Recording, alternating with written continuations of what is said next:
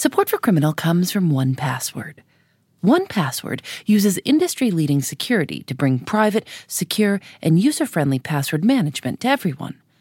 1Password generates as many strong, unique passwords as you need and securely stores them in an encrypted vault that only you have access to.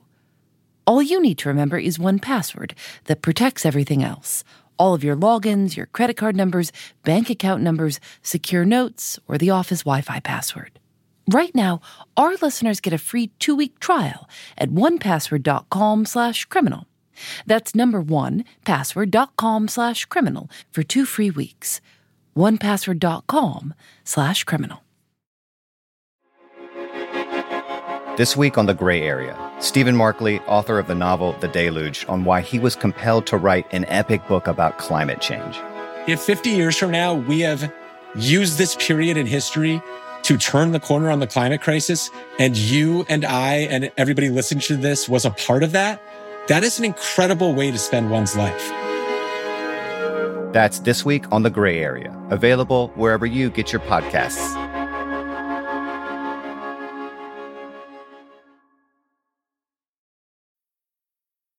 My name is uh, Frank Thompson, born in Arkansas, educated in Arkansas. When I grew up, it was, of course, the segregated South. But I was quite fortunate. I was raised in a very loving family. My parents were together. We were involved in the church. So we had our social outlets through our church. We were brought up in a very cohesive uh, black community. And quite frankly, I think I really became alive on a social social issue setting when Emmett Till was killed. In 1955, Emmett Till was visiting family in Mississippi when a white woman accused him of whistling at her in her family's grocery store and making sexual advances. A few nights later, the woman's husband and his half brother kidnapped, tortured, and shot 14 year old Emmett Till. They tied a 75 pound industrial fan around his neck and threw his body into a river. A month later, both men were acquitted by an all white jury. Frank Thompson remembers it well. He was 13 years old, just a year younger than Emmett Till. Oh boy, you know, every mother, every father related to having lost a child, that's one level. Uh, even though there had been lynchings all across the South, Emmett Till's death just sort of punctuated the sensitivities to where, even though Christians are against uh, killing, I came up in a, a church where many of the black Christians felt that capital punishment was a, an appropriate social sanction against those who would kill as they killed Emmett Till.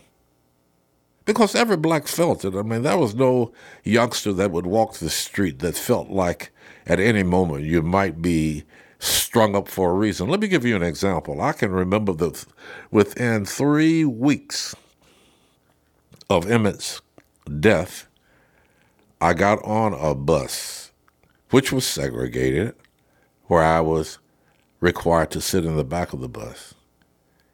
And I can almost sense right now as I'm talking to you that feeling I had when I got on the bus. I was walking down this aisle, looking at the ceiling of the bus or looking at the floor of the bus because I did not want to inadvertently look in the eyes of some white woman and be accused of flirting.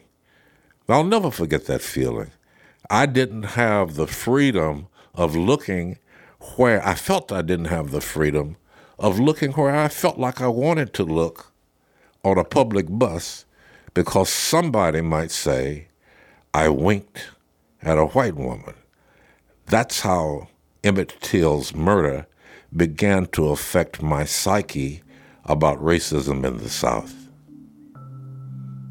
So that was the beginning, quite frankly, of my accepting capital punishment as being something that should be administered against those who were so guilty of acts as was perpetrated against Emmett Till. Years later, it would become Frank Thompson's job to learn how to perform an execution, step by step, and how to identify which of his colleagues were best suited to help him do it. I'm Phoebe Judge. This is Criminal.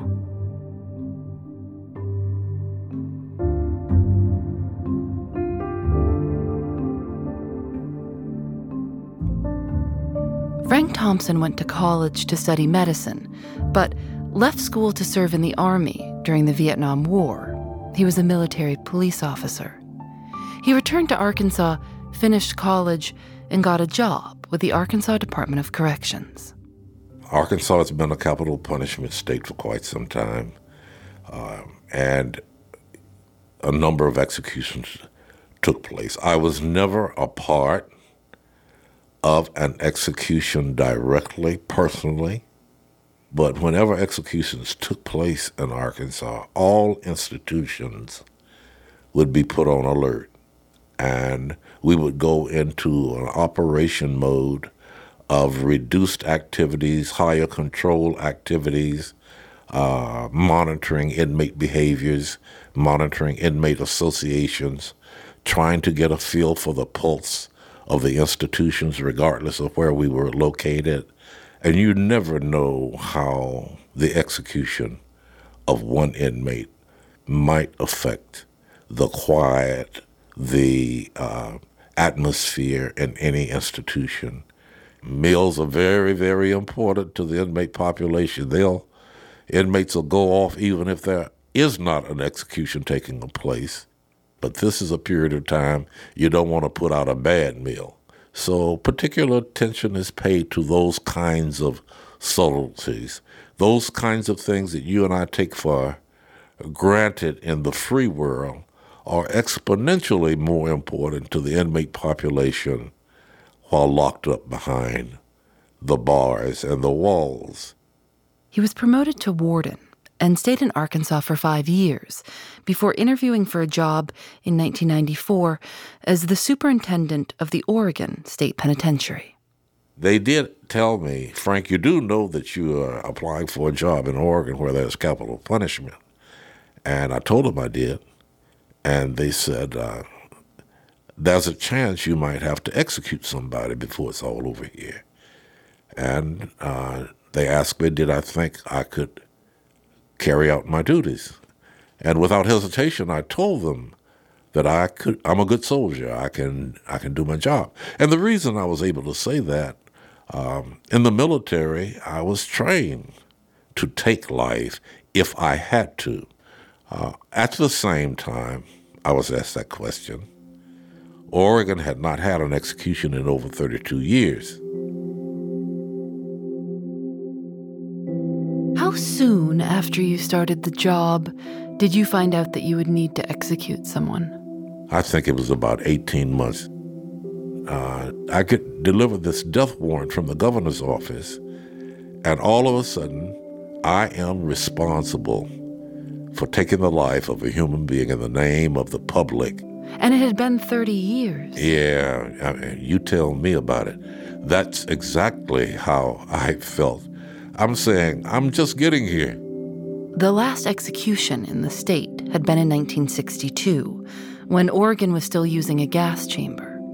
Since then, the laws had changed, requiring executions to be performed by lethal injection, but no one in the state had ever done one before. So that meant that I had to go in and rewrite the protocols for a lethal injection execution.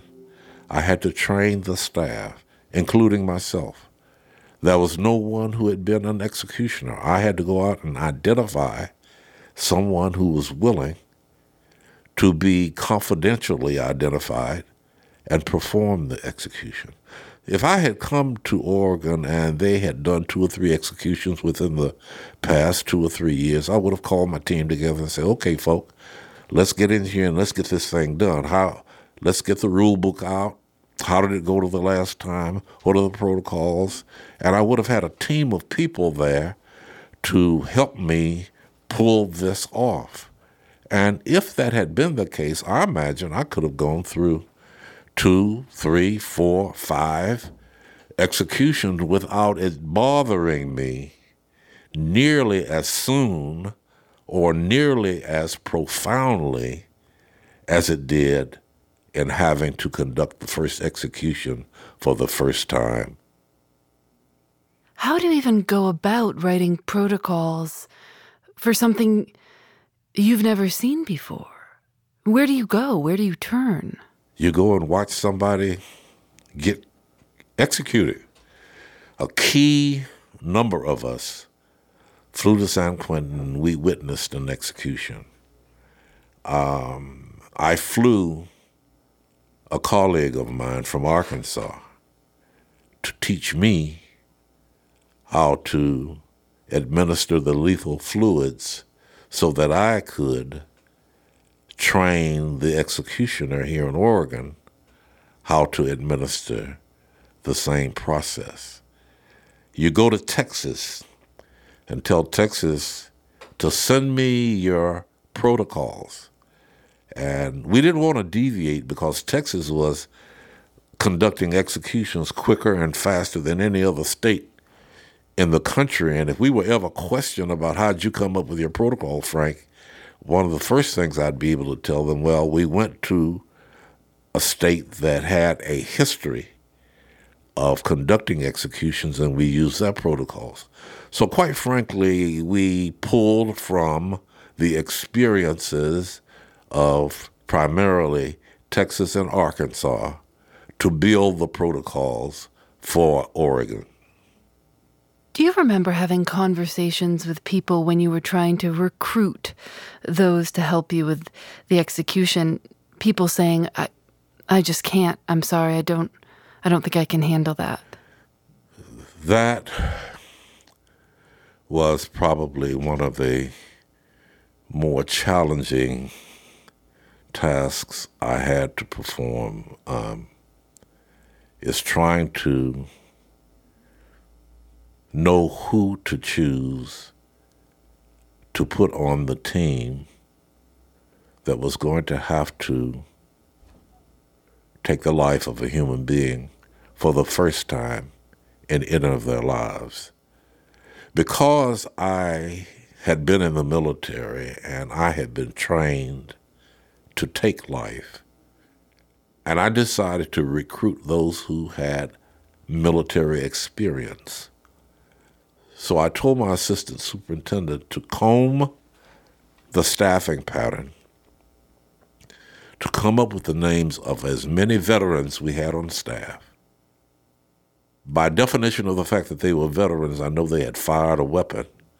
By definition, I know that they have gone through the emotional and psychological process of contemplating and thinking about what learning how to fire a weapon meant that they had dealt with this whole notion on some level of killing somebody.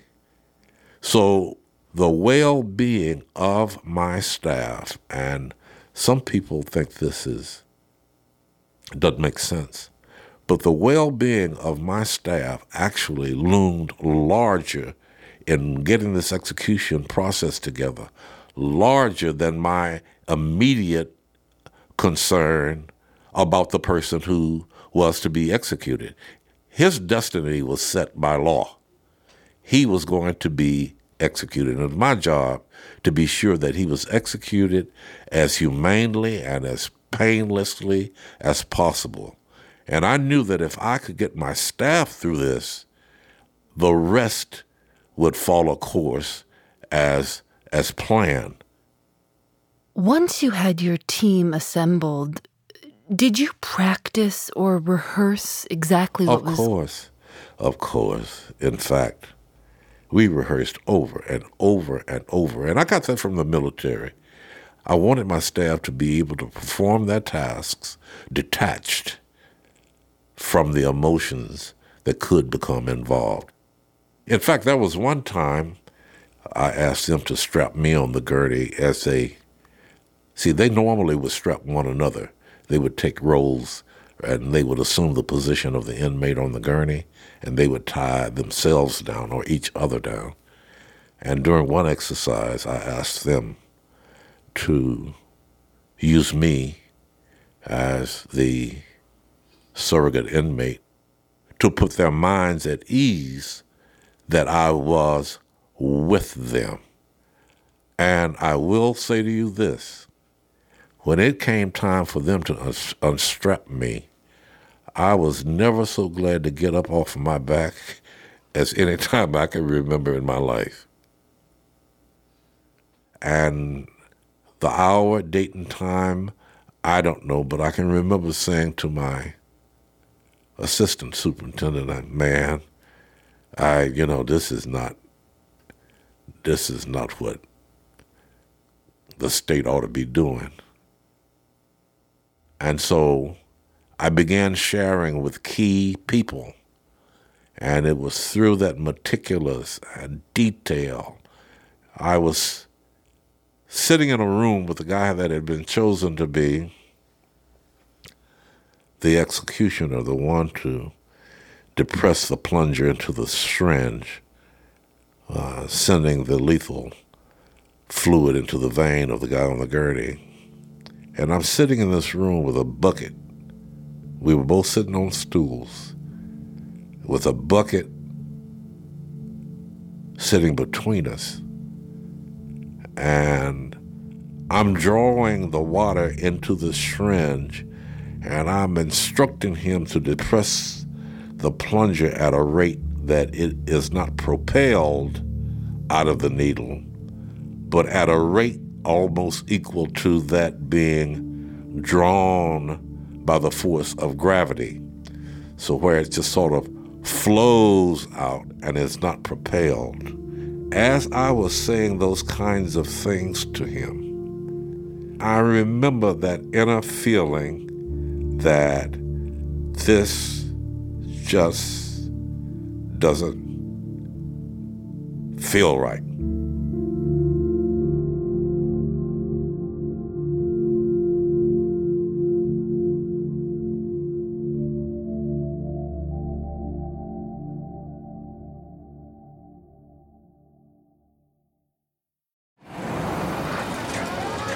Vox Creative. This is advertiser content from NetSuite. I've never worked in media before, and it's really fun to see deals come through, especially when we signed with MKBHD and the Waveform podcast. That was one of my favorite shows on YouTube, and I've loved that we've partnered with him. I'm Christina Ho Rodriguez, and I am a senior manager of revenue accounting at Vox Media. At Vox, I'm not so siloed in my own revenue accounting department. I'm getting to see the big picture of, of what the company is working on.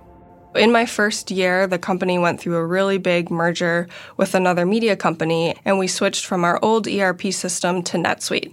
We had to integrate NetSuite really fast. It was very user friendly right out of the box. Over the last couple months, our team developed a new revenue reporting module that makes our reporting much faster, much more automated. I have a lot of hope with what we can do in the future with NetSuite so that we're able to optimize, make our team a lot more successful, and improve our processes. We're only as good as our best data, and NetSuite allows us to see it all. Discover the power of NetSuite, a leading cloud financial system serving more than 37,000 businesses. Download NetSuite's popular KPI checklist designed to give you consistently excellent performance absolutely free at netsuite.com/criminal.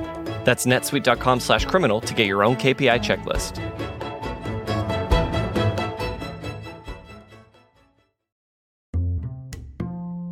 Thanks to 1Password for their support. It seems like online password requirements keep getting longer and more complex. It's a lot to keep track of, especially when we're supposed to be changing our passwords all the time to be safe. 1Password uses industry leading security to bring private, secure, and user friendly password management to everyone. 1Password generates as many strong, unique passwords as you need and securely stores them in an encrypted vault that only you have access to. You only need to know one password. That password protects everything else your logins, your credit card, secure notes, or the office Wi Fi password. Join the millions of users and over 100,000 businesses who trust 1Password's award winning password manager. Right now, our listeners get a free two week trial at onepassword.com slash criminal. That's number one, password.com slash criminal for two free weeks. Onepassword.com slash criminal. Leading up to Oregon's first execution in more than 30 years, Superintendent Frank Thompson and his staff simulated the process from start to finish, bringing in witnesses and seating them in the gallery, simulating the phone call from the governor's office to let them know that there was no stay of execution.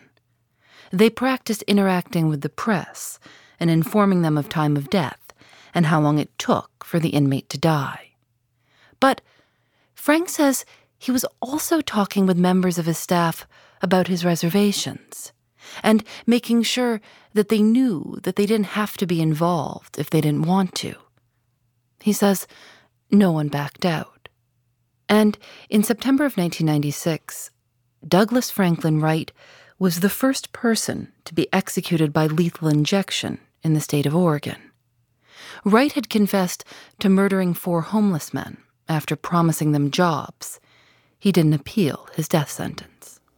Uh, he indicated to us that the straps to his wrist were hurting him. And I can remember being overcome with the emotion, you know. I'm not here to hurt the guy. In fact, I wasn't even really conscious of the crime that he committed. You got a human being, we're down here tying a person to a gurney about to take his life, you're not thinking about the crime that he committed. And the least you want to do is go on record consciously and being aware that you're hurting him in the process. This whole process supposed to be painless. And so I asked one of the correctional officers on the tie down team to make an adjustment to the strap of the wrist that he said was hurting him. Uh, the adjustment was made, and he looked up at me and said, Thank you, boss. And we did what we were called upon to do by the citizens of the state of Oregon. It's difficult to think in terms of being commended for having done your job well and you've taken the life of somebody. And so when I walked away from telling the media the time of death, I remember walking from that room up to my office not knowing what, I was going to do after leaving the office because out of all of that practicing, I hadn't practiced what I was going to do after leaving the prison. And I felt a an uncomfortable void. It wasn't even a relief. It was a void that that pressure was off of me. But that was just this huge emptiness of like not really realizing the impact of what I had been through and what my staff had been through. And that carried on for, oh, all of that night. And I got in my car the next day and took off on a long trip. Frank Thompson says that some members of his staff left the job afterwards. Some said they would never participate again. And then, nine months later, he got word that another inmate was to be executed. And now I'm facing a second one. That, that was that came as a surprise. It came as a surprise. The fear of something going wrong loomed quite frankly, larger the second time than it did the first time. In fact, I think the second time I was more aware of what could go wrong than I was the first time through. And I was quite concerned about all of my staff, quite frankly. So the second one was not any easier. And with that answer, I want you to appreciate the fact that, take it from me, killing somebody never gets easier.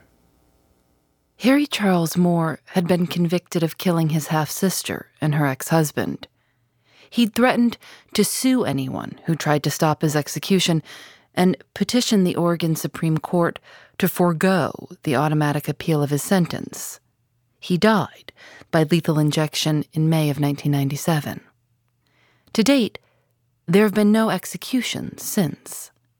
Frank Thompson oversaw Oregon's only two implementations of the death penalty in 56 years. He retired from corrections in 2010 and has dedicated himself to repealing the death penalty in Oregon and around the country. I've become acutely frustrated where it appears as if that my being against the death penalty ignores the plight of those who lost loved ones and that I am championing the interest of the person that's been executed more so than I am the mother whose kid, three year old kid, was shot by a drive by, and that somehow or another I'm not sensitive to those needs. I'm very, very, very sensitive to the victims. So much so that I want to challenge our society to understand that by supporting the death penalty, we create another set of victims by asking decent men and women who know nothing about killing anybody. They are poorly trained. They are less trained than the average soldier. Their job every day is to keep peace, run smooth institutions, feed inmates. They even get to like and know inmates and then they're turned around and asked to execute them. Nobody really thinks about taking the life of a human being until taking the life of a human being becomes newsworthy. But the administration of justice is something that everybody has to take seriously all the time. In the back of my mind, I think on some level, if we can ask jurors to sentence a person to death, their role in sentencing a person to death is just as significant as the executioner depressing the plunger and administering lethal fluids into the veins.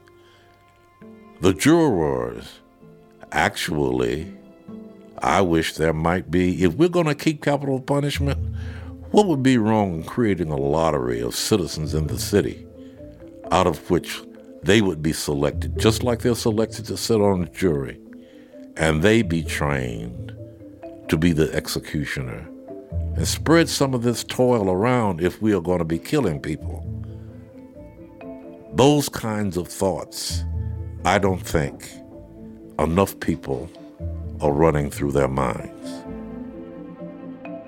Support for the death penalty has been declining steadily over the past four decades although a Pew Research survey found a recent uptick in support.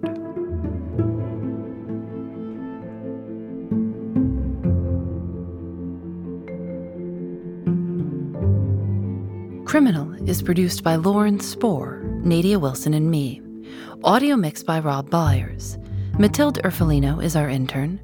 Julienne Alexander makes original illustrations for each episode of Criminal you can see them at thisiscriminal.com. We're on Facebook and Twitter at Criminal Show. Criminal is recorded in the studios of North Carolina Public Radio, WUNC. We're a proud member of Radiotopia from PRX, a collection of the best podcasts around. And there's a brand new Radiotopia show that we're really excited about. It's called Everything is Alive, hosted by our friend, Ian Chillag. It's an interview show but all the subjects are inanimate objects. It's somewhere between fiction and nonfiction. The objects often share real stories from their world. It's funny and moving, and you learn a lot too. Go to everythingisalive.com to hear the first episode featuring Lewis, a can of generic cola.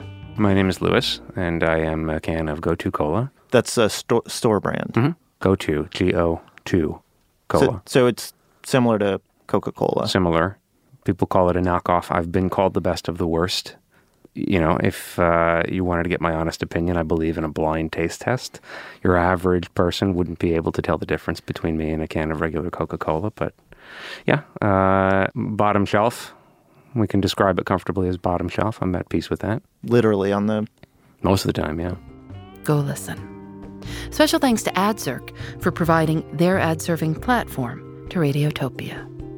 I'm Phoebe Judge. This is Criminal.